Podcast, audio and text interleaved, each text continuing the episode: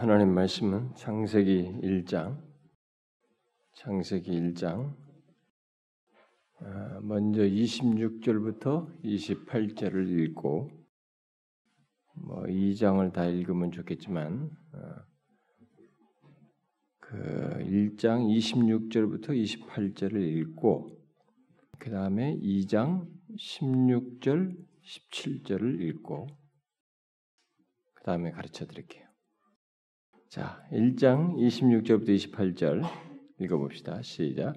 하나님이 이르시되 우리의 형상을 따라 우리의 모양대로 우리가 사람을 만들고 그들로 바다의 물고기와 하늘의 새와 가축과 온 땅과 땅에 기는 모든 것을 다스리게 하시고 하나님이 자기 형상 곧 하나님의 형상대로 사람을 창조하시되 남자와 여자를 창조하시고 하나님이 그들에게 복을 주시며 하나님이 그들에게 이르시되 생육하고 번성하여 땅에 충만하라 땅을 정복하라 바다의 물고기와 하늘의 새와 땅에 움직이는 모든 생물을 다스리라 하시니라.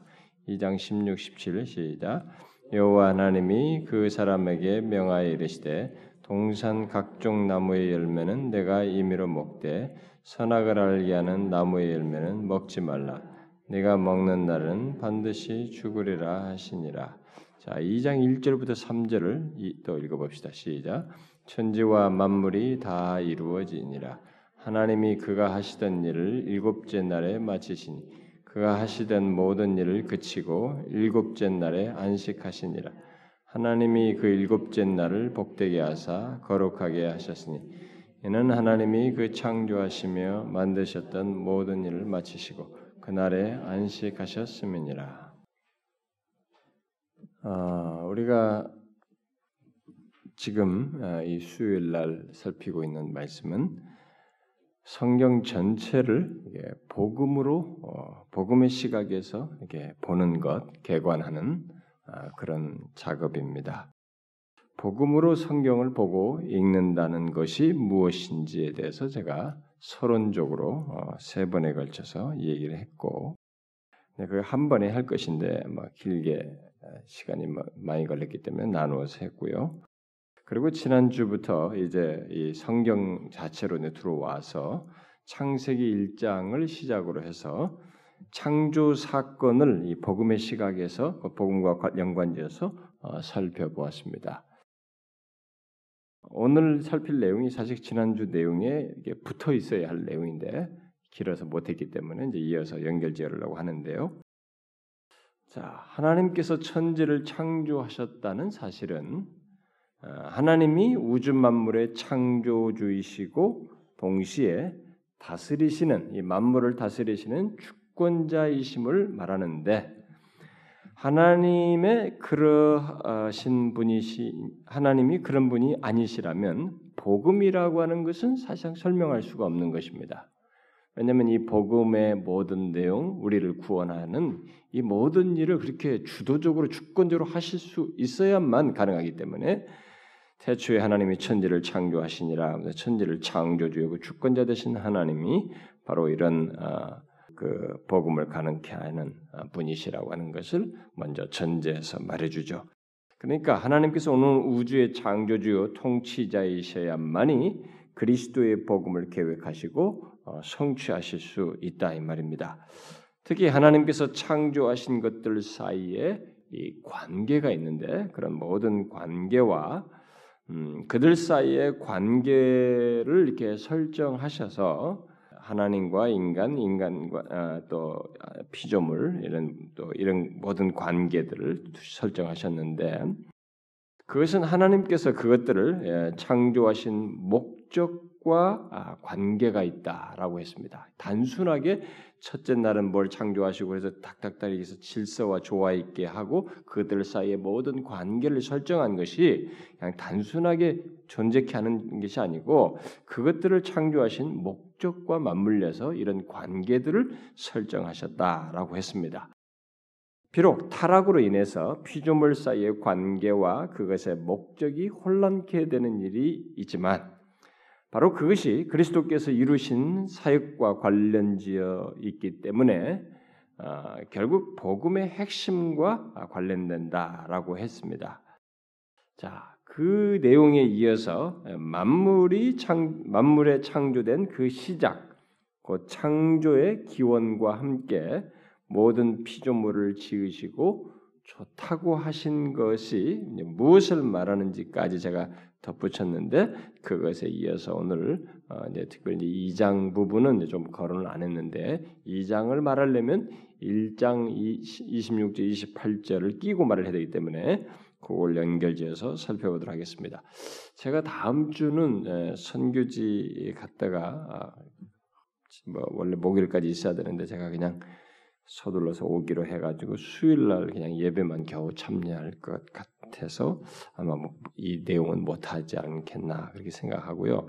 그리고 그 다음 주 두 주는 제가 아, 기도원에 아니 수영관에 들어가서 이제 수련회 준비하려고 합니다. 음, 그래서 앞으로 삼 주는 제가 이 아마 이 못하지 않겠나 그렇게 그것도 이 잠깐 이 흐름이 깨지지 않을까 싶은데, 여러분 깨지지 않도록 일단 먼저 창세기 일 장과 이 종 창조와 예, 창조 속에 창조가 이 복음과 어떻게 연관되는지를 오늘 말씀과 연결지어서 이렇게 좀 정리를 하면 좋겠습니다.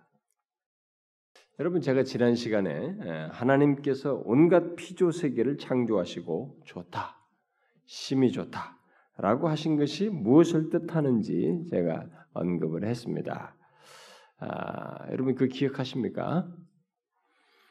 하나님께서 좋다고 한 것은 미학적인 것, 이렇게 뭐 아름답다, 뭐 이런 것 정도가 아니죠. 그런 것이 분명히 뭐 내포될 수 있습니다. 뭐 창조세계가 너무 아, 정말 이런 하나하나 이 창작을 한다 할지라도 창작 그런 창작 행위만 해도 이건 뭐 놀라운 것인데, 오늘날에 무슨 뭐 의자 하나도 이렇게 아이디어 가지고 패션이라면서 이렇게 이상하게 하나 만든 것도 이게 세계적인 무슨 패션에 무슨 뭐가 돼가지고 그것이 뭐 비싸게 팔리고 뭐 그 아이디어 하나 가지고 난리단 말이에요. 근데 여러분 그 하나의 꽃이라는 이런 꽃을 창조하고 식물을 창조하고 각 그런 것들이 다 이 존재케 하는 이 만물이 다 그런 원래 지금 우리가 보는 그 모양새를 만들었다는 것이 도대체 생각을 해보면 상상하기가 어렵습니다.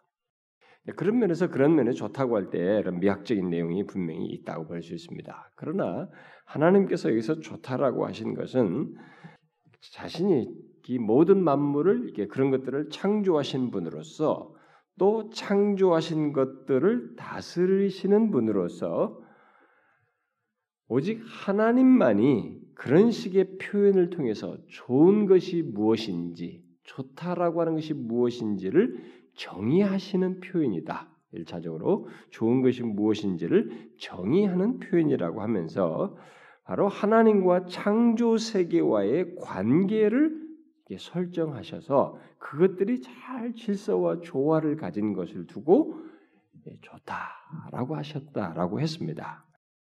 그러니까 그 피조 세계 사이의 조화와 질서가 전적으로 이렇게 하나님께 의존되어 있어서 하나님의 그 다스림 아래서 그것이 제 위치에서 그 조화를 이루고 질서를 가지고 있는 이것을 어, 좋다라고 하셨다는 것이죠. 그래서 그 좋음의 근원은 결국 하나님 자신이다라고 하는 것을 제가 덧붙였습니다. 그러므로 하나님께서는 심히 좋다고 하신 것을 통해서 자신의 그 피조 세계와 그 안에 둔 자기 백성이 그의 좋으심 안에 있도록 자신의 한없는 선하심과 사랑을 베푸시고, 심지어 기꺼이 자신을 헌신하겠다고 하는 의지가 이런 좋다라는 표현에 내포되어 있다라고 말할 수 있는 것입니다. 그냥 어 좋았어 끝 이게 아니라 그냥 그 좋다라고 하는 것 속에는 자신의 선하심과 그 모든 거기에 대한 어, 자신의 사랑을 나타내시고 기꺼이 그것들의 모든 피조물들에게 그 좋다라고 하는 것에 자기 자신을 헌신하겠다고 하는 그런 뜻이 동시에 담겨져 있다라고 어, 볼 수 있다 이 말입니다. 자, 그것은 하나님의 이 다스리심을 어, 이제 맞물려서 우리가 연관지어서 설명을 할 수 있는데, 그렇게 그 만물을 창조하시고 좋다고 하시며 기꺼이 자신을 그 만물을 창조하신 것에 이렇게 연관시키시고 심지어 헌신하겠다고 하는 뜻을 드러내신 이런 것 속에는 결국 하나님이 그 모든 것들을 다스리신다고 하는, 통치하신다고 하는 사실이 당연히 내포되죠. 이미 주권자라는 말 속에 우리가 주권자, 창조를 주권자로 하셨다는 것 속에 그의 통치와 다스림이 내포되어 있습니다만은 이 좋다라는 표현 속에도 그런 하나님께서 그것들을 다스리신다고 하는, 통치하신다는 말이 시사되어 있다는 것이죠. 자, 바로 여기서 우리는 이제 하나님 나라의 어떤 원형을 이제 서서히 보기 시작하는 것입니다. 자, 오늘은 제가 그걸 조금 에덴에 세운 이 하나님 나라를 연결지어서 설명을 하려고 합니다. 자, 하나님께서 자기 백성들을 백성들을 위해서 만드신 피조 세계 안에서 모든 피조 세계에 대해서 선함과 사랑에 찬 헌신을 지속적으로 나타내시면서 자신의 백성을 다스리신다는 이런 뜻이 이 말 속에 다 내포되어 있다 이 말이죠. 그러므로 이 피조 세계에서 하나님께서 가장 중요하게 여기는 존재는 결국 누구겠어요? 바로 인간인 것입니다. 이 자신이 그 좋다라고 여기는 각 피조 세계의 모든 질서를 가지고 조화를 가지고 두고 그다음에 거기에 그걸 좋게 여기시며 그런 선하심과 사랑을 드러내시고 자기를 헌신하시는 이런 뜻을 가, 나타내면서 다스리시는 가운데 하나님께서 그 피조 세계 속에서 가장 중요하게 여기는 존재는 바로 뭐겠어요? 인간이겠죠. 어, 왜 그렇습니까? 그것은 이미 이 장 일 절부터 아니 일 장 일 절부터 이 장 삼 절까지 이 내용은 모든 피조 세계, 창조 세계를 어떻게 하나님 창조한 창조 세계를 쭉 말해 줍니다. 여기에 그 내용 속에 인간이 포함되어 있죠. 그래서 우리가 어 일 장 이십육, 이십팔 절에도 남자와 여자를 창조하셨다라는 얘기가 나오지 않습니까?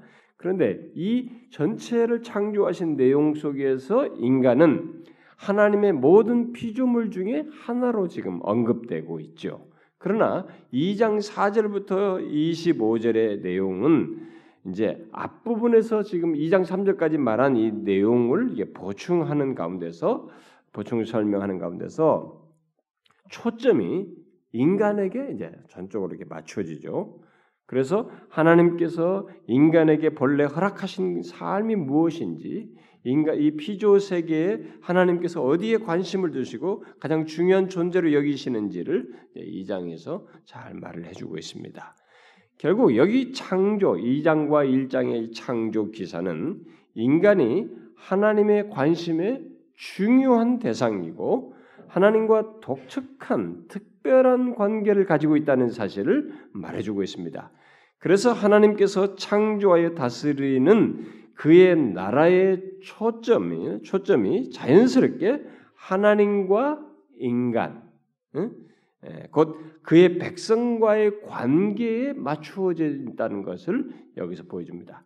하나님께서 이 우주 만물의 창조를 두면서 하나님의 자신의 나라를 어떻게 세우시는데, 그 통치하시는데 여기에서 하나님의 창조 세계에서 자신을 통치하시는 가운데 어디에 자신과의 관, 초점을 두면 인간과의 관계에 초점을 맞추신다는 것을 우리가 여기서 보게 됩니다.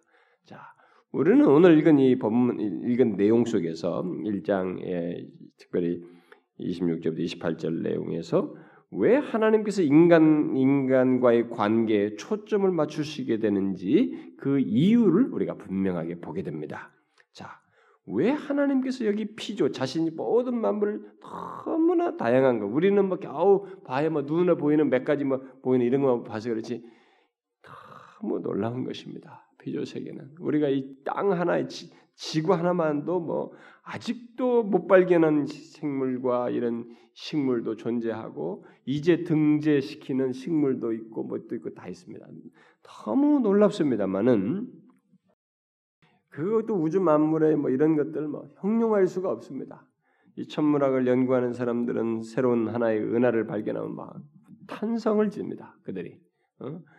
허물 만한 경우를 가지고 뒤지고 뒤지면서도 그런 거 하나 발견하면 막 그 우주 거기 공간에서 심지어 저 위에다 쏘아 올린 것이 또 발견해낸 사진 하나 받은 것 가지고도 발견한 거기에 사진 전송된 사진 속에 은하계가 하나 발견된 것 가지고도 막 탄성을 짓습니다. 그러니까 이 그런 것들이 계속 널려 있는 이 우주 만물을 상상한다 그러면 그리고 그렇게 발견한 은하라고 하는 것이 뭐 지금 이 지구 같은 것이 그 은하 한 은하 안에 뭐 세아릴 수 없이 수억 개가 존재한다는 걸 생각하게 되면은 뭐 도대체 이 우주가 도대체 어떻게 되냐 아마 우리가 감이 오질 않습니다. 그러니까 이게 너무 놀라운 형용할 수 없는 그런 것들 이런 모든 하나님의 이 피조 세계 속에서 왜 하나님께서 인간과 어? 예, 관, 인간과의 관계에 초점을 두시는가? 아, 그 이유를 우리가 이 본문에서 보게 되죠. 왜 그래요? 왜 하나님께서 인간과의 관계에 그렇게 초점을 두십니까? 자, 이 모든 피조 세계에서 유일하게 하나님의 형상대로 지음받은 것이 인간입니다. 그러니까 지금 무슨 뭐 진화론이며 무슨 온갖 잡다한 사상들이 그것은 다 추론적인 것이고 후발적이에요. 그러니까 이게 이 원래 것을 가지고 말한 것이 아니고 이 뒤에 자료를 가지고 거슬러서 올라가는 그리고 그것도 가설에 의해서 추정, 추정하는 뭐 그런 것들입니다. 가끔 뭐 허킹 박사 같은 사람이 인간이 두려워서 종교를 만들었다느니 그래서 신은 존재하지 않는다느니 그것은 이미 옛날부터 인간이 종교성을 드러내는 가운데서 어떤 실제로 무서워서 종교성을 그 무서움을 이, 이 종교성을 드러내는 가운데서 어떤 신을 임의로 만드는 원시 종교에서 있었던 현상을 표현한다면 말은 맞습니다. 그런 일이 실제로 있었으니까요. 그러나 그렇게 단순하게 말할 수 없는 그 정도의 얄팍함으로 말할 수 없는 그리고 자기가 늘어놓는 모든 그 최고의 이 과학계의 최고의 지식이라고 하지만 그것은 어디까지나 이 퍼즐의 한 부분을 가지고 그거 하나 밝혀낸 모든 지식들을 늘어놓는 것에 지난 그러니까 후발적인 것입니다. 이쪽에서 거슬러 올라간 그래서 짜가 맞춘 이론들에 지나지 않는 것이죠. 그래서 일단 우리가 이 전체에서도 뭐 찾아보면서 뭐 찾아보려면 찾아볼 수 있겠고 그다음에 존재하는 것을 뒤져서 알 수도 있겠지만 일단 우리가 미칠 수 있는 영역인 이 지구상 안에서 심지어 뭐 달까지 가본다면 달까지 가보서라도 화성까지 간다면 화성까지 가본다 할지라도 그러나 뭐 그건 우리가 대충 가지고 있는 자료로서는 뭐 생물체를 볼 수가 없어요. 일단 이 지구상 안에서만 봐도 우리가 가지고 있는 모든 피조물들 여기에 생물이며 뭐 식물이며 이런 어, 짐승들이며 모든 것 속에 하나님의 형상을 지닌 존재를 찾을 수가 없습니다. 유일무이하게 인간만이 하나님의 형상을 지녔습니다.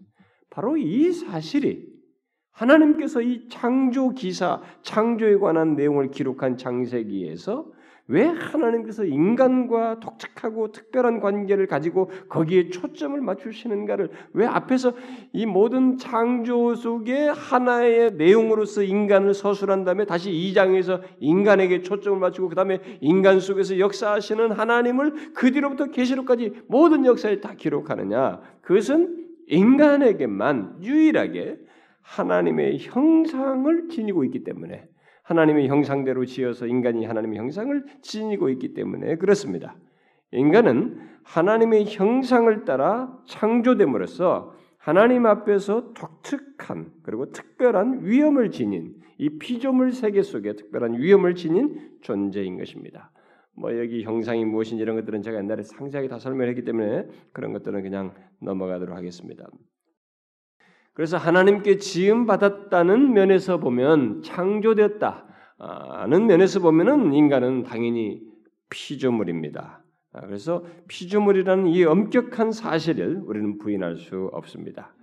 그러나 하나님의 형상대로 지음받았다는 면에서 인간은 하나님과 특별한 관계를 가지는 존재이고 유일무이한 피조물이라고 하는 것을 말해주는 것입니다. 인간과 같은 존재는 없는 것입니다.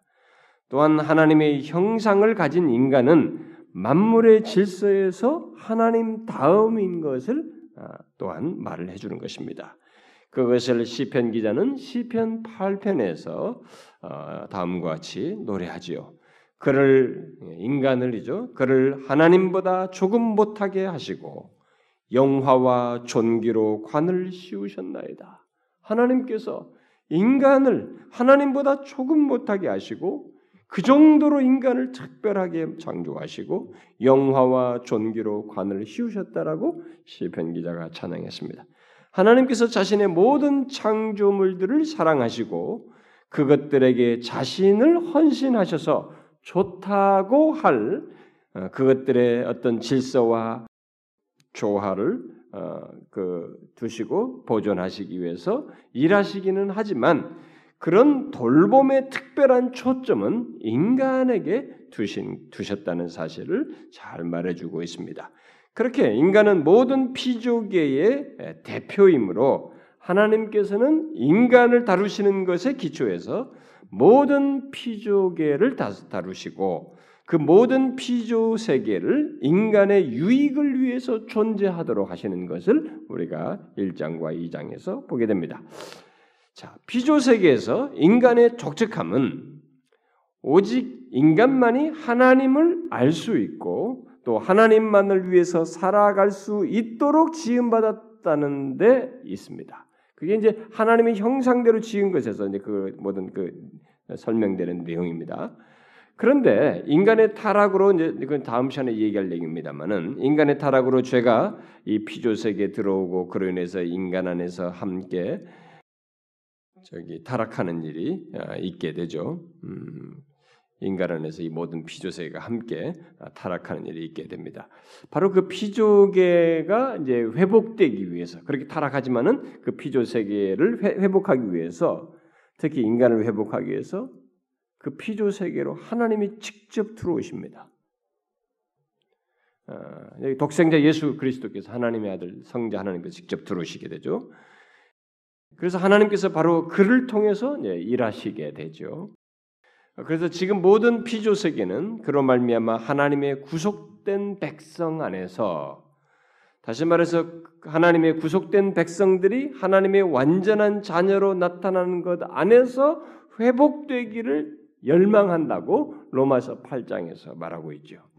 그러니까 그 정도로 하나님은 이 심지어 타락했을 때도 타락했을 때도 인간과의 독특한 관계를 가지고 그들의 회복을 위해서 하나님 자신이 직접 들어오시는 그리고 그들의 회복 안에서 모든 피조 세계를 회복하려고 하게 하시려고 하는 그렇게 역사하시는 것을 보게 됩니다.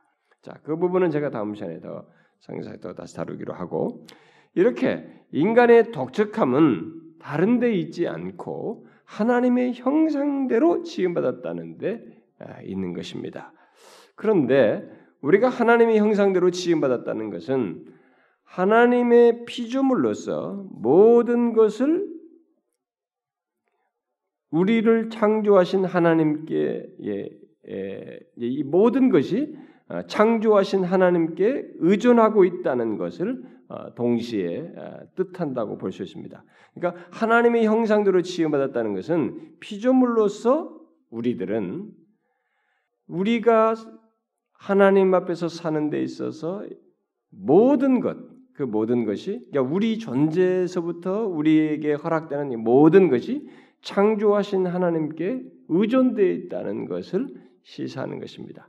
하나님의 형상대로 지음받았다는 이 말은 이 말 속에서 우리는 하나님 없이 인간 존재를 생각할 수 없다는 것입니다. 전적으로 모든 것을 하나님께 의존하는 존재이다. 의존된 존재라고 하는 것을 뜻한다 이 말입니다.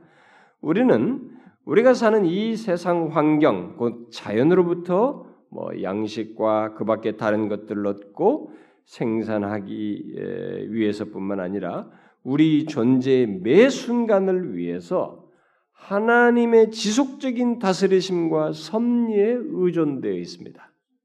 우리는 그분의 이런 다스리심과 섭리에서 벗어나 있지 않습니다. 일 분 일 초도 그렇습니다. 우리가 지금 호흡을 현재 시제로 지속하는 것은 그래서 현재를 소유하고 현재라고 하는 이 상황을 경험하고 있는 것은 그리고 심지어 우리가 내일을 꿈꾸며 미래를 생각할 수 있는 것은 하나님께서 그의 피조물인 우리의 생명의 본질을 계속 유지하고 계시기 때문에 현재 그것을 섭리 가운데 다스리시는 가운데 유지하고 계시기 때문에 가능한 것이죠. 많은 사람들이 하나님께서 피조물을 능력의 말씀으로 붙드신다는 것을 이게 사실을 잘 감지하지 못합니다. 태어날 때부터 원래 이런 모든 체계가 있고 누구든지 태어나면 일정하게 그냥 어, 몸만 먹여주기만 하면 다 알아서 사는 것 같고 그러니까 이것을 자신들의 현재적 존재, 삶의 유지, 일 분 일 초 그 순간의 유지를 이게 당연한 것으로 자꾸 생각합니다. 그래서 그 이것을 이 하나님께서 피조물을 그리고 우리의 생명의 본질을 현재 시제로 이렇게 유지하신다고 하는 것을 잘 인정하지를 않는데 그것은 여기 창세기 일 장과 이 장에서 분명히 밝히고 있는 이 창조주 하나님, 주권자 하나님, 인간을 처음부터 하나님의 형상대로 지어서 자신에게 전적으로 의존되어 있는 그리고 자신에 의해서 살아가는 존재로 지으셨다는 이 사실을 망각하는 것입니다. 그리고 부인하는 것입니다. 온 우주 만물 가운데 스스로 유지되는 것은 아무것도 없다는 것이 여기 창세기 일 장과 이 장이 우리에게 말해주는 것입니다. 우리가 볼 때 어떤 일정한 법칙이 있습니다. 달이 돌고 해가 이렇게 뭐 도는 이런 것들을 이 우리가 해를 도는 이런 일정한 우리가 소위 자연 법칙이라고 하는 이런 것들 날이 뜨고 해가 지고 지고 해서 하루를 지나고 일 년 삼백육십오 일 지난다고 하는 이런 것들 봄, 여름, 가을, 겨울을 지나는 이런 우리가 볼 때 일정해 보이는 이런 어, 어, 법칙 소위 우리가 그것을 자연 법칙이라고 부르기도 하는 이런 것이 이런 것은 어, 스스로 그런 것이 유지되는 것이 아니고 스스로 있는 것이 아니고 하나님께서 그렇게 정하셔서 유지하고 있는 것입니다. 그러므로 하나님께서 언제라도 자신의 능력의 말씀을 거두시면 온 우주는 움직이던 그 틀에서 멈추게 되고 모든 것은 절망스럽고 파괴스러운 결과를 갖게 될 것입니다. 그래서 마지막 시대에 하나님께서 베드로 후서에서 말한 것처럼 모든 세상이 불타 없어진다고 할 때에 그런 모든 세계에 이 현 세계를 이렇게 새롭게 하시기 위해서 그런 과정을 거치실 때는 하나님께서 아마 그것을 우리에게 보이실 거라고 봅니다. 하나님의 자신에 의해서 움직이는 것이 맞다고 하는 것을 드러내시는 일이 있을 거라고 봅니다. 어쨌든 이런 우리가 하나님의 형상대로 지음받았다는 것은 우리가 피조물로서 모든 것이 그분께 의존되어 있다는 것을 말해줍니다. 그래서 일 분 일 초도 그분의 공급과 유지가 아니면 우리가 존재할 수 없다는 것을 여기서 말해줍니다. 그래서 그야말로 우리들이 떡으로만 사는 것이 아니고 하나님의 입에서 나오는 모든 말씀으로 산다고 하는 것.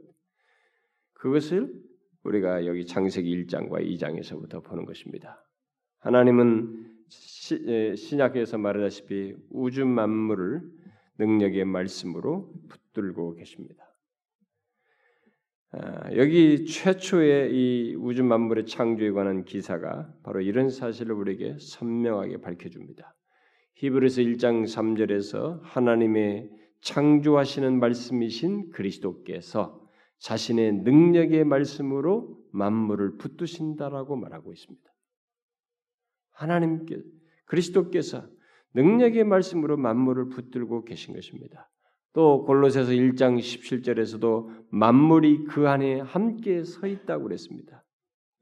만물이 예수 그리스도 안에서 함께 서 있는 것입니다. 그냥 저절로 이게 있는 것이 아닙니다. 그러면 그런 하나님의 다스림 안에서 하나님의 형상대로 지음받은 인간의 위치는 무엇일까?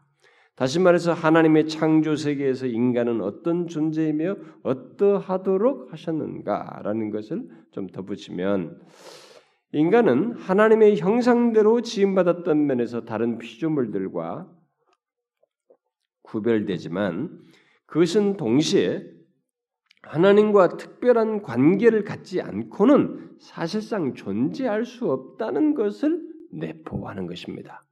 음? 이건 잘 기억하셔야 됩니다. 따라서 인간은 본질상 하나님 빼고는 생각할 수 없는 존재예요. 처음부터. 본문에서 말하는 것과 같은 일 장 이십육, 이십팔 절에서 말하는 것과 같은 역할과 책임이 하나님을 빼고는 생각할 수 없는 존재로서 주어지고 있는 것입니다. 이 내용이. 그래서 이 말은 인간은 모든 피조세계에 대한 다스림뿐만 아니라 생육하고 번성하는 것, 곧 성에 대해서도 하나님과의 관계 차원에서 생각해야 된다는 것을 일 장 이십육 절부터 이십팔 절이 말을 해주고 있습니다. 오늘날 영어로 말하면 하나님께서 인간에게 맡기신 것들, 곧 인간의 갖는 어떤 드러내는 지식과 기술, 이런 탐구, 연구와 그리고 모든 문화적인 발전, 그야말로 그 모든 책임 감당을 하나님과의 관계 차원에서 생각해야 된다는 것입니다. 지금 여기 일 장 이십육 절부터 이십팔 절에서 말하는 인간에게 이런 모든 정복하고 다스리면서 하는 이런 모든 내용들을 그렇게 하면서 우리가 책임을 감당하는 이 문제를 독립적으로 하는 것이 아니라 하나님의 형상을 지닌 존재로서 얘기를 하고 있고, 그렇게 그렇게 하시면서 복을 주시고 자신이 그 말씀하신 걸 따르도록 하고 있기 때문에 이 모든 것을 하나님과의 관계 차원에서 생각해야 된다 이 말입니다. 그러니까 지금 이 세상은 많은 사람들이 이것을 이탈하고 있는 것입니다. 우리가 이미 창세기 전반부를 금요일 날 살폈습니다마는 그 노아 시대 인간들이 타락한, 노아 이전의 인간들이 타락할 때도 바로 이것을 망각하면서 이제 빗나가게 되는데, 우리는 여기서 모든 그 책, 문화적인 것 비롯해서 모든 기술이든 발전이 겨우 하나님과의 관계 차원에서 생각해야 된다는 것을 생각하고, 어, 심지어 성 또한 마찬가지입니다. 성이라고 하는, 섹스라고 하는 것도, 예, 번성하고 이런 것도 결국 그냥 관계를 갖는 것이 아니고 하나님과 관계 차원에서 이것도 생각해야 된다는 것을 아, 여기서 말을 해주고 있습니다. 이렇게 말한다는 것은 음?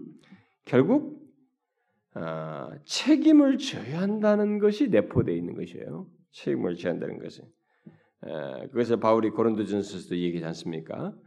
어, 인간은 하나님께 이렇게 모든 것이 하나님과의 관계 차원에서 생각해야 된다는 것은 결국 인간은 이런 행동을 할 때 하나님께 책임을 진다라는 것을 어, 내포하고 있죠. 그러니까 책임을 진다는 것은 자신이 하는 것에 대해서 맡기신 분에게 대답을 해야 된다는 것입니다. 어? 언젠가 반드시. 네, 그걸 지금 아, 말하는 것이죠. 그래서 이 하나님의 형상대로 지었다는 것은 이게 가벼운 내용이 아닙니다. 인간 존재의 아주 특별함과 함께 거기에 따른 역할과 책임 문제가 다 맞물려 있고, 하나님과의 관계 차원에서 존재 문제와 삶의 문제가 다 끼어서 지금 여기서 처음부터 말하고 있기 때문에 이것은 사실 중대하게 우리가 생각해야 할 문제입니다. 그리고 그래, 그랬을 때 그 형상대로 지음받은 인간의 타락이 있을 때 하나님 자신이 거기에 임발부되시는 거야. 그걸 해결하기 위해서 직접 육신을 입고 오시는 그 일을 이제 뒤이어서 막 하게 되는데, 어쨌든 이 그렇게 그렇게 하게 되는 것은 인간이 바로 하나님의 형상을 어? 자기를 닮은 자가 되고 닮은 자로 지으셨기 때문에 그렇게 되는 것입니다. 어쨌든 하나님의 이 피조세계에서 인간은 그렇게 하, 하나님께 책임을 져야 하는 존재라고 하는 것을 이 내용을 통해서 말을 해주고 있습니다. 이것이 아, 다른 피조물들, 뭐 짐승들과 아주 완전하게 구별되는 내용이죠. 여러분 뭐 개나 뭐 소나 또 뭐 야생의 거친 뭐 사자나 뭐 우리가 흔하게 보는 이 고양이 등 이런 것들은 어, 자기들끼리 어, 자, 이 새끼를 번성하고 뭐 무엇을 하든 뭐 무엇 자기들이 뭐, 뭘 하든 자기들끼리 죽이고 싸우든 그렇게 하든 거기에는 책임이 없어요. 어느 집에 고양이가 지들끼리 싸웠다고 책임 묻지 않습니다. 책임이 없어요. 아, 인간들이 워낙 지금 짐승과 진화론이라고 하는 이 정말 믿기지 않을 이가 이 하나 이 이론을 받아들여 가지고 그냥 인간을 동물과 연장선상에 놓고 보니까 별 얘기들을 다 해가지고 거의 뭐 사람 취급하고 아니 인간을 아예 짐승으로 떨어뜨려 가지고 얘기를 하지만 합니다만은 성경은 아주 선명하게 말하고 있습니다. 인간은 하나님의 형상대로 지어서 짐승들과 달라요. 인간은 책임을 가지고 있지만 짐승들은 책임이 없습니다. 우리는 모든 것을 하나님과의 관계 속에서 생각해야 되고 하나님께 책임을 져야 하는 존재입니다. 인간은 그런 존재로 처음부터 지음받았습니다. 그래서 여기 일 장 이십육 절부터 이십팔 절은 바로 그 사실을 명확하게 밝혀주고 있는 것입니다. 물론 그 책임을 감당하는 데 있어서 이 하나님의 형상대로 지음받은 인간은 자유를 가지고 있습니다. 자유. 비록 일 장 이십팔 절에서 번성하고 다스리라는 말씀에 의해서 자유가 제한받고 있기는 하지만 선택 가능한 것들 중에서 자기가 선택할 수 있는 것들 중에서 무엇인가를 선택할 수 선택하도록 인간은 창조됐다는 것을 동시에 여기 일 장 이십팔 절은 말해주죠. 사실 자유 없이 다스린다는 것은 의미도 없고 가능하지도 않습니다. 동산의 각종 열매를 먹는 데 있어서도 선택할 자유가 인간에게 주어졌습니다. 먹지 말라고 하는 것조차도 선택할 자유가 인간에게 주어져 있다는 것을 보게 되죠. 그래서 창세기 그제 이 장 십육 절에서 하나님께서 동산나무의 열매를 임의로 먹을 수 있다. 임의로 먹어도 된다고 했을 때 어떤 번역은 여기 임의로 먹는다는 것을 자유롭게 먹어도 된다라고 말했습니다. 그렇게 선택할 수 있는 자유를 가지고 있지만 그러나 먹지 말라고 한 나무의 열매를 먹을 경우에 생겨날 결과는 선택할 아무런 자유가 없다는 것이 이 장, 이 장 십칠 절에서 이어서 덧붙이고 있죠. 음? 뭐예요? 그 결과는 선택할 자유가 없습니다. 먹는 날에는 반드시 죽는 것입니다. 자, 이게 하나님의 형상대로 지음받은 인간이 하나님과의 얼마나 주, 존재 자체가 하나님과의 관계 속에서 응? 그분과의 관계 속에서 자신의 존재와 역할과 선택과 삶을 가져야 된다고 하는 것을 명확하게 규정해주고 있는 것입니다. 이렇게 인간은 책임과 자유를 가지고 선악을 알게 하는 나무의 열매를 먹지 말라고 한 금지에 대한 순종 여부를 테스트받게 된 거죠. 물론 이 나무 열매 자체가 먹는 자에게 선과 악을 알게 하는 어떤 마술적인 특성을 지니고 있다고 말할 수는 없습니다. 말할 필요가 없어요. 오히려 하나님께서 그 나무를 선과 악의 차이를 보여주는 방편이 되도록 하셨다고 볼 수 있습니다. 그러니까 그런 방편이 되도록 금지구역으로 그냥 정해놓으셨다고 말하는 것이 더 좋을 수 있습니다. 따라서 아담과 하와가 취할 선택은 선악을 알지 못하는 무지와 아는 것 사이의 선택이 아니고 어? 이걸 먹으면 뭐 선악을 알지 못하다가 알게 되고 그다음에 모르게 된 모르고 모르는 채로 남아 있고 그런 것이 아니고 그들 자신이 선한 채로 남아 있느냐 아니면 악하게 되느냐의 선택 문제였던 것입니다. 그렇게 아담과 하와는 하나님께서 하나님께 인격적인 반응을 보임으로써 옳고 그름을 알 수 있는 도덕적인 존재로 지음받은 것입니다. 하나님의 형상대로라는 말 속에는 바로 그것이 동시에 내포되어 있는 것입니다.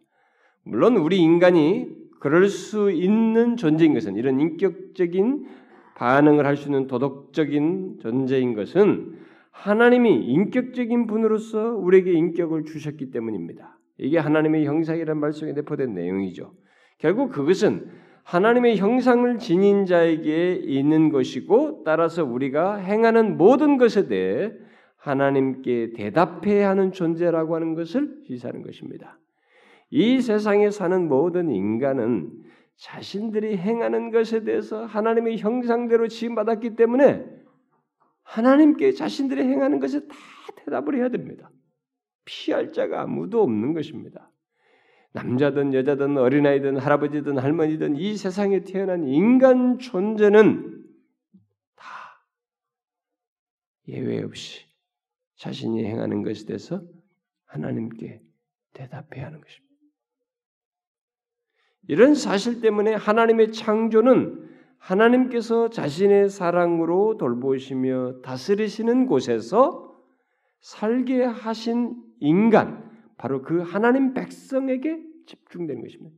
이런 존재이기 때문에 하나님께서 자신의 이 창조 세계 속에서 자신의 모든 사랑과 돌보심과 다스리심, 통치가 어디에 초점이 자꾸 맞춰있냐면은 그 인간에게 맞춰진 거예요. 그래서 인간에게 문제 생겼을 때 가장 예민하게 반응한 것도 바로 그것 때문에 뭐 세상, 땅이 먼저, 우주가 먼저 뭐 한 거 아닙니다. 바로 이런 하나님과 특별한 관계가 있는 인간에게 문제 생기기 때문에 하나님이 바로 거기에 개입하신 거예요. 그리고 뒤에서 여인의 후손 얘기하면서 바로 하나님 자신이 올 걸 얘기하시는 거예요. 인간의 특별함입니다. 그러니까 이런 것들을 모르기 때문에 사람들이 이 세상 살면서 자신이 기분이 조금 뭐 울적하고 뭐 사는 것이 좀 답답하고 뭔가 하고 하는 대로 안 된다 그러니까 죽겠다는 거야. 뭐 요즘은 자살이 너무 유행합니다. 이거 뭐 아주 우습게 하는데 그건 자기 인생에 있어서 최악의 자, 잘못을 하는 겁니다. 한 존재가. 왜냐하면 인간은 자신이 행하는 것을 하나님 앞에 대답을 해야 되거든요. 음? 아닙니다. 하나님은 인간의 이런 특별한 존재로 어, 지으셨습니다. 그래서 이 하나님의 이 모든 창조는 그 창조를 하신 이 창조에서 하나님께서 자신이 돌보시고 그 다스리시는 이 창조 세계에서 계속 그런 형상을 가진 인간, 인격을 가지고 반응하는 인간에게 초점을 맞추시고 거기에 집중하는 것입니다. 자, 지금 말한 이것이 하나님 나라의 전형입니다. 또는 원형이라는 말로 쓰기도 합니다. 어떤 사람들은.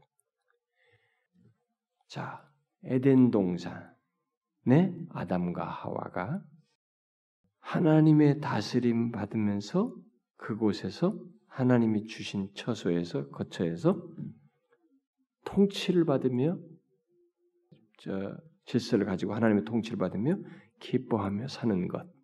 이게 하나님 나라의 첫 모습입니다. 다시 말해서 하나님 나라의 첫 모습은 이렇습니다. 하나님께서 자신이 사랑하시며 다스릴 완전한 창조 세계를 만드시고 그 가운데 유일하게 자신의 형상으로 지음받은 인간을 피조물 중에 최고의 존재로 두신 뒤에 두시고 그렇게 창조된 모든 것들이 완전하게 곧 하나님께서 의도하신 대로 또는 통치하시는 대로 다른 모든 것과 그리고 하나님 자신과 관계를 갖는 것 이것이 바로 하나님 나라의 모습이에요. 이것이 에덴에 세워진 하나님 나라인 것입니다. 이런 면에서 음, 에덴 동산은 앞으로 계속해서 드러나고 임하게 될 하나님 나라의 패턴이 세워진 곳이라고 말할 수 있습니다. 바로 하나님의 백성이 있고 그 다음에 하나님의 장소 또는 하나님의 처소가 있고 그 다음에 하나님의 통치가 또는 다스림이 있는 것 그게 바로 하나님 나라의 패턴이에요. 이 세 가지가 이제 계속 나오는 것입니다. 하나님의 백성은 여기서 에덴에서 하나님의 백성은 아담과 하와이고 또 하나님께서 자기 백성을 위해서 그 어, 완전한 환경으로 어, 예비하신 장소는 바로 낙원인 에덴 동산이고, 또 하나님의 통치는 그의 말씀으로 이렇게 표현되고 있죠. 그래서 모든 것들이 하나님과 온전한 관계를 갖고 있는 이 모습, 이게 바로 하나님 나라의 창조에서 드러난 하나님의 나라 원형이라고 볼 수 있겠습니다. 하나님 나라의 원형.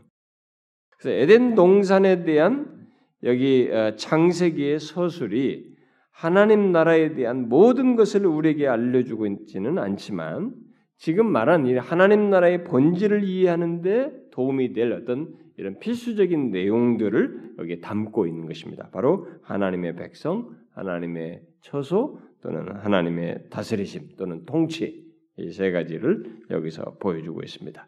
자, 우리는 앞으로 이 하나님 나라의 패턴이 하나님의 모든 활동의 목표로서 반복해서 나타나는 것을 성경에서 이어서 계속 보게 됩니다. 그리고 그 하나님 나라가 임하도록 하기 위해서 하나님 자신이 직접 때가 찼을 때 오시는 것을 보게 됩니다. 우리가 서론적으로 때가 참에 마가복음 일 장 십사 절 십오 절을 봤던 그것이 이제 네, 있게 되는 것이죠. 그리고 나중에 이 계시록에 가서는 이, 이, 이 하나님 나라의 궁극적인 모습이 예, 드러나게 되는 것을 보게 됩니다. 여기 창세기 일 장과 이 장에서 말하고 있는 처음 창조 때와 마찬가지로 새 창조, 나중에 새 창조가 돼 새로운 피조물이다 이렇게 말하죠. 새 창조가 있고 나중에 새 하늘과 새 땅으로도 이어져서 나오는데, 새 창조로 나아가는 구원의 모든 과정에서도 하나님 나라의 패턴이 나타나게 됩니다. 예수 그리스도가 오심으로부터 새로운 창조가 있게 되는 거기에서도 이 하나님 나라의 패턴은 계속 이어져서 나타나게 됩니다. 그것을 우리는 이제 이것이 계시록 새하늘과 새 땅에서 연결돼서 나타나는 것을 한 예로서, 여기 창세기에 나오는 일 장과 이 장에서 여기서 나오는 이 하나님의 에덴 동산에 둔 이 생명나무가 계시록에서도 계속 나오는 것을 통해서 우리가 알 수가 있습니다. 그것은 생명나무는 하나님의 백성이 하나님의 장소에서 하나님의 다스림을 받는 가운데서 얻는 것이요, 누리는 것이에요.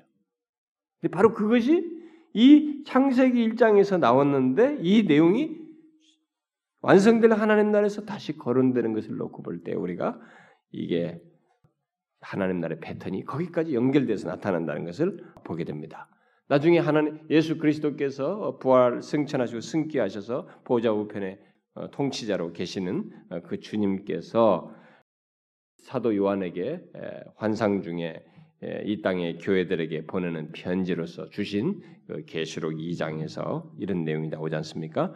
이기는 그에게는 내가 하나님의 낙원에 있는 생명나무의 열매를 먹게 하리라, 이렇게 말하죠. 이렇게 말함으로써 최종적인 하나님 나라의 모습, 곧 완성될 하나님 나라의 모습을 처음 창조 때와 처음 창조 때 있었던 생명나무와 연결지어서 설명하고 있는 것을 보게 됩니다. 그러면서 이 땅의 천국 백성들에게 격려하고 있습니다. 이 하나님 나라 패턴, 창세에서 말하는 하나님 나라 패턴이 계속 연결돼서 나오고 있다는 것을 보여준 것이죠.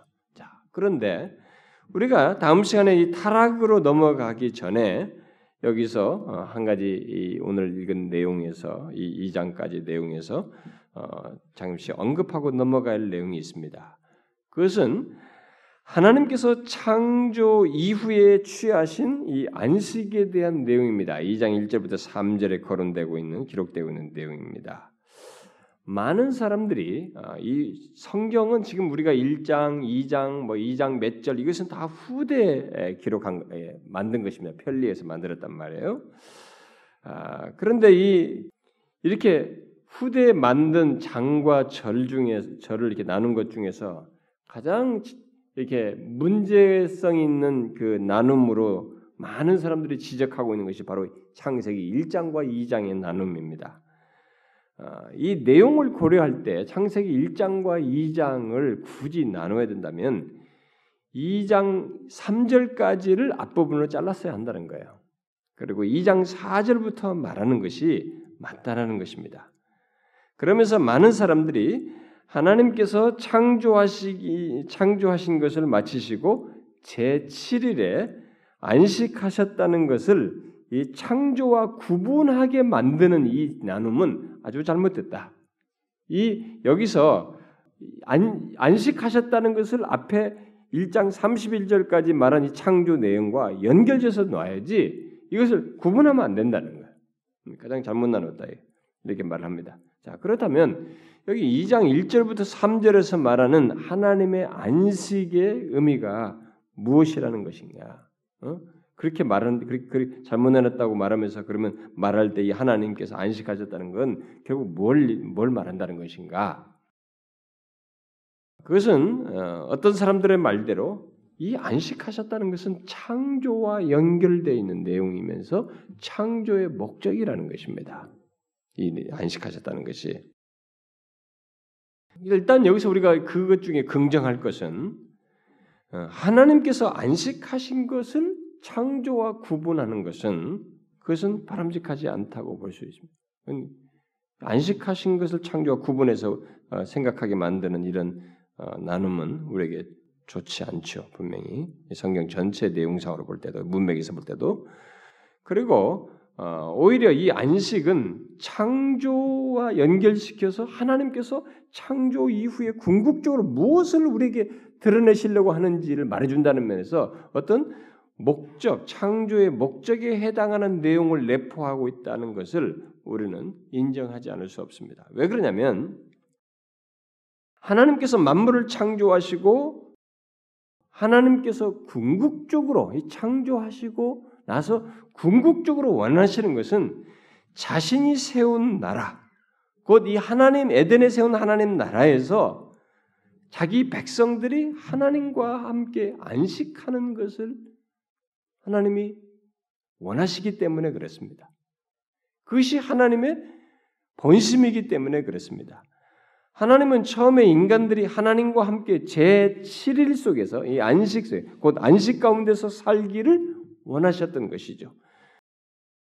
제일 일부터 육 일까지의 창조 사역은 모두 저녁이 되며 아침이 되니 첫째 날이 이거니라 뭐 둘째 날이나 이런 식으로 이 하루의 그 창조 사역의 끝마무리를 이렇게 정리하는 그런 식의 표현으로서 첫째 날이다 이런 식으로 어, 기술이 되다가 이 제칠 일은 그런 식의 끝말이 없습니다. 그런 게 붙어 있지 않고 그건 뭐예요 결국은? 사실상 끝나지 않고 계속되는 것으로 말하고 있는 것이죠. 이렇게 에덴에서 하나님은 인간들이 그의 안식에 동참하여서 그의 완벽한 창조 세계를 즐기기를 원하셨다는 것을 시사해주고 있습니다.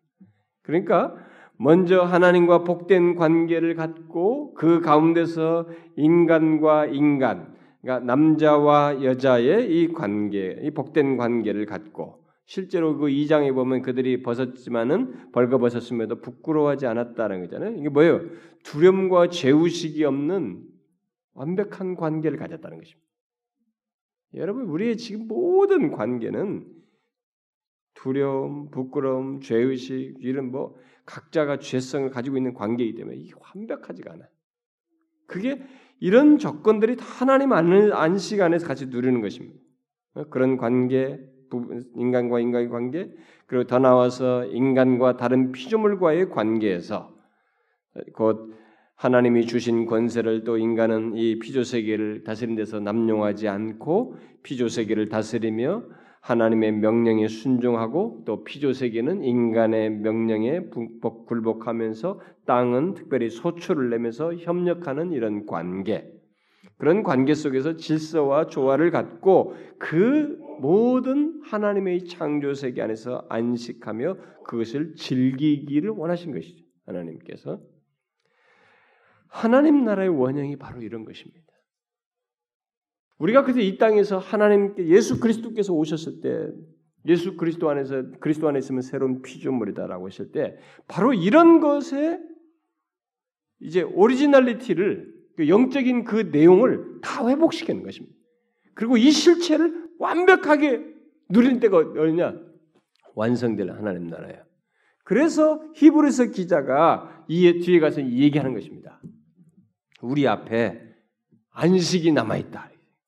히브리서 기자가 그 얘기를 하는 것입니다. 그래서 그 이 안식을 얘기하는 거예요. 자, 그래서 여러분과 제가 어, 뭐 성경을 한번 찾아볼 필요가 있겠네요. 한번 읽어봅시다.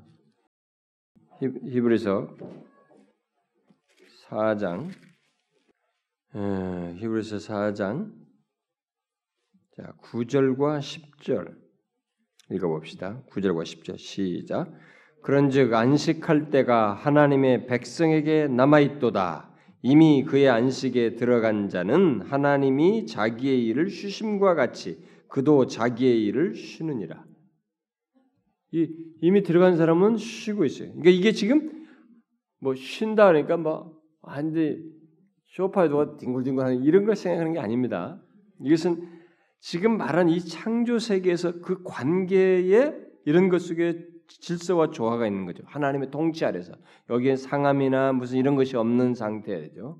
그분의 통치 아래서 있기 때문에 그러니까 그것을 우리가 지금 앞에 두고 있습니다. 그러니까 우리들도 그 안식에 지금 그 안식할 때가 하나님 백성 지금 남아 있다. 그러면서 십일 절에 그러므로 우리가 저 안식에 들어가기를 힘쓸지니 이렇게 말하고 있습니다.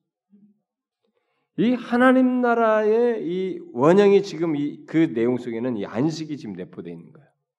그러니까 요게 예수 그리스도 안에서 우리가 이 안식에 이제 들어가게 되는 거예요. 안식에 예, 영적인 의미에서 우리가 안식에 예, 그것을 알게 되고 소유하게 되는 것이죠. 근데 그게 완전한 것이 이제 남아 있다라고 히브리서 기자가 말하는 것입니다.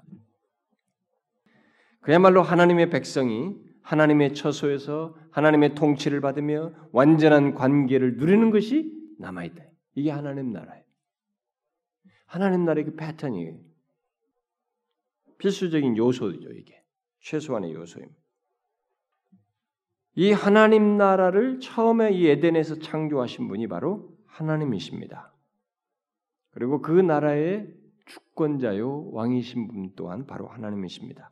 그 때문에 그 나라의 백성의 죄로 인해서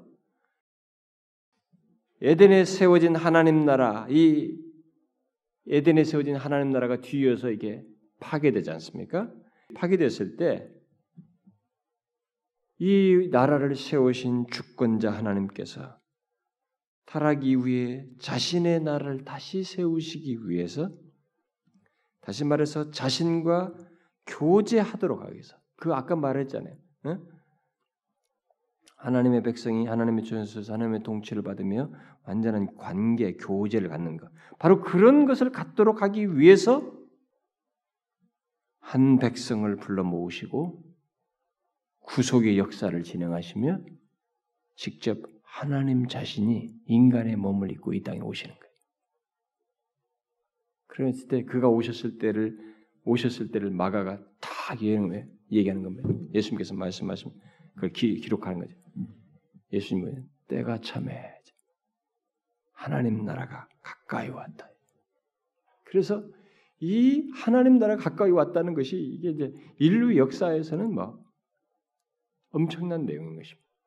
그건 오직 이런 교제를 회복할 수 있는 자생력이 인간에게 없기 때문에 그것을 하실 수 있는 것은 창조주요 주권자 되신 하나님 편에서 하셔야 되는데 바로 그것을 회복시키기 위해서 하나님의 주도하심 안에서 독생자께서 친히 이 땅에 오시는 것입니다.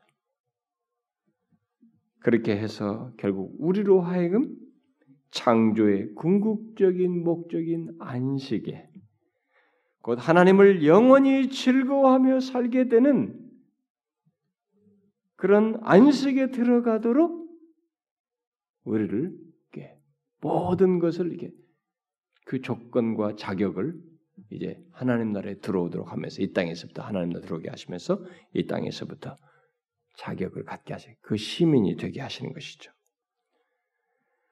하나님께서 이 창세기 일 장 일 장 이후로부터 이제 안식에 대한 얘기 나와서 안식일로서 말하죠. 나중에 안식일, 칠 일의 쉬신 가지고 안식일로 얘기하면서 안식의 문제가 안식일이라는 날짜를 정하여 지키는 문제로 이제 출애굽기에서 나오고 십계명에서 나오고 이제 강조되는데, 바로 그런 것들은 일의 쉼을 통해서 그 같은 안식을 맛보도록 하기 위해서, 바로 하나님과 교제하는 것, 그것을 맛보도록 하기 위해서, 응? 하나님의 백성이 하나님의 처소에서 하나님의 통치를 받으며 하나님과 교제하는 것, 그런 안식을 맛보도록 하기 위해서 이제 이 땅에서부터 정기적으로 주시는 것이죠. 완전한 안식은 새 하늘과 새 땅에서 우리가 이제 누리게 될 것입니다만, 그래서 우리는 지금도 이런 이제 주일 같은 것을 통해서 그런 안식 개념을 조금씩 맛도 보게 되는 것입니다. 여러분, 이게 성경을 설명을 하도 그냥 그 읽은 그장 그 본문에서만 말한 내용만 말하는 것하고 그 내용과 연결된 성경 전체를 이렇게 말하는 것 사이에는 조금 다르지요. 근데 이 후자를 말하려면 우리가 뭐를 많이 써야 되기 때문에 어렵습니다. 이게 도대체 무슨 얘기냐? 이게 설명하는 것도 어렵고 들으면서 이해하는 것도 어렵습니다. 우리들이 공부를 있는데 안 해봤기 때문에. 그러나 잘 보시면 눈이 하나 열립니다. 특별히 눈이 열리는 가운데 우리가 한 가지 놀라는 것은, 설명하는 것은 그냥 어설프게 저도 설명하고 이렇게 좀 두리뭉실한 듯이 설명하지만, 이 설명하는 이 내용의 실체에 강력하게 하나님이 계십니다.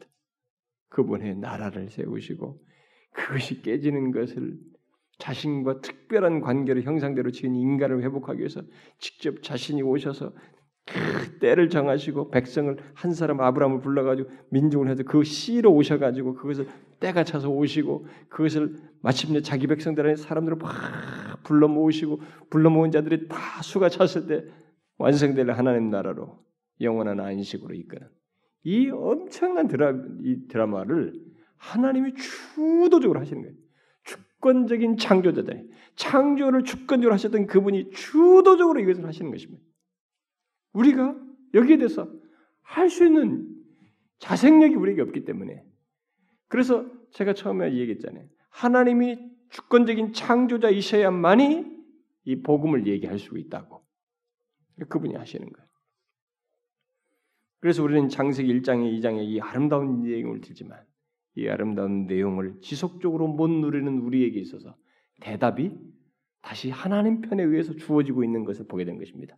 뒤은 모든 내용 속에서 모든 대답이 하나님 자신으로부터 주어진 거예요. 그것을 가장 적나라하게 보여준 것이 때가 찼을 때 하나님이 우리와 같이 이 빌립보서 이 장에서 말한 것처럼 종의 형체를 취하고 오셔서 직접 나타나신 예수 그리스도 하나님의 아들을 통해서 보게 된 것입니다. 그러니 그분의 등장은 이 인류 역사에 우리가 감지하지 못하고 알아보지 못해서 그렇지, 이 창세기 일 장에서 보여준 이 내용과 맞물려서 역사를 보면은 인류 전체가, 우주 만물 전 피조 세계가 가장 쇼킹한 장면인 거예요. 가장 충격받고 가장 놀라워하고 가장 기뻐하고 가장 영광스럽다고 할 그 장면이 그분의 등장인 것입니다. 그래서 마가가 그 놀랍게 처음에 이 복음의 시작이다 말하면서 그분이 나타나셔서 처음 말씀하신 것을 가장 중요하게 얘기하는 것입니다. 하나님이 오셨다네. 이 상실된 하나님 나라를 회복하고 거기에 다시 잃어버렸던 하나님의 형상대로 지음받았음에도 불구하고 하나님과 교제하지 못한 그들을 다시 이들로 불러 모으기 위해서 하나님의 백성이 하나님의 처소에서 하나님의 통치를 받으며 완전한 관계를 가지고 그 영원한 안식으로 들어가며 하나님 자신을 마음껏 즐거워하도록 하기 위해서 그 모든 것을 완성하기 위해서 때가 찼을 때 그분이 직접 오셨다. 그래서 성경은 그걸 충격적으로 얘기하는 거예요. 근데 우리가 거기서 스토리 읽듯이 읽으니까, 이게 성경을 전체 성경신학적인 맥락에서 읽지 않고 스토리를 읽으니까 이게 이해가 좀 덜한 것이고 감동도 덜한 것입니다만, 아닙니다. 여기 에덴에 세워진, 처음에 세운 이것을 완전하게 다시 회복시키기 위해서 그가 오시는 거예요. 그러니 거기에 해당되는 사람은 얼마나 복되겠어요. 거기에 내가 포함된다는 것이 얼마나 복되단 말입니까? 조금 모자랄 수 있습니다. 심지어 뭐 정신지체일 수도 있습니다. 정박할 수도 있습니다. 그리고 이 세상에서 가진 것이 없을 수도 있습니다. 그게 문제가 아닙니다. 바로 그렇게 오신 그분으로 말미암아 이 하나님 나라의 통치를 받는 백성이 된다는 것은 그 인간 존재의 가장 큰 복과 영광을 누린 것입니다. 그래서 우리는 원래 창조지 하나님 나라의 원형은 거기는 기운 것이나 뒤틀린 것이나 파괴된 것이나 상함이 없습니다. 그랬기 때문에 완성된 하나님 나라에서는 이 땅에서 상한 것들이 다 온전케 되어서 하나님 자신을 즐거워하게 되는 것입니다. 이 모든 스토리에, 이 역사의 중심에 계신 하나님을 우리가 봐야 되는 것입니다. 너무 은혜로우신 하나님, 우리를 향해 진짜 전적으로 자신을 헌신하시는 하나님을 우리가 봐야 하는 것입니다. 그게 복음이에요. 그게 복음의 스토리입니다. 여러분은 그 하나님을 믿는 것 때문에 행복해 하셔야 됩니다. 그 예수 그리스도를 소유한 것 때문에 여러분들은 가장 기뻐해야 되는 것입니다. 그분을 기뻐하고 그분을 즐거워한다는 것이 얼마나 영광스럽고 복된지를 아셔야 합니다. 하나님 나라에 속하다. 그 하나님 나라가 임하여서 그 백성 됐다는 것이 얼마나 엄청난 것인지를 여러분들이 아셔야 합니다. 그걸 누리셔야 돼요. 다시 말하지만 예수를 알게 된 것만큼 이 땅에서 가장 귀한 것이 없습니다. 기도합시다. 하나님 아버지, 하나님께서 우리를 위해 행하신 것이 너무나 크고 놀랍고 형용할 수 없는 것임에도 불구하고 우리는 몇 가지 이 땅에서 경험하고 보는 것, 만지는 것에 거의 목숨 걸다시피 하면서 마음을 빼앗기고 하나님 자신으로 인하여 기뻐하고 즐거워하고 행복해하지 못하는 어리석은 저희들입니다. 하나님은 자신을 우리에게 헌신하시면서 우리를 인하여서 행복해하시는데 우리는 하나님을 인하여 행복해하지 않는 이 어리석은 자들입니다. 이 하나님 나라의 백성된 것이 친히 육신을 입고 오셔서 하나님 나라의 백성될 자격을 주시고 거기에 우리를 두신 것이 우리에게 말할 수 없는 특권이요 복인 것을 주여 우리가 알게 하시고 그것을 일시적으로 하는 것이 아니라 세월이 지날수록 더 풍성하게 알고 더 견고하게 알아서 이 땅에 주의 백성된 것으로 인하여 기뻐하고 감사하며 하나님을 인하여 행복해하며 하나님을 즐거워하는 저희들 되게 하여 주옵소서. 오 주여, 주신 저희들에게 주시는 시간만큼 주님을 알아가고 주께서 행하신 것을 더 알아감으로써 우리 영혼이 풍성해질 수 있도록 인도해 주옵소서. 예수 그리스도의 이름으로 기도하옵나이다. 아멘.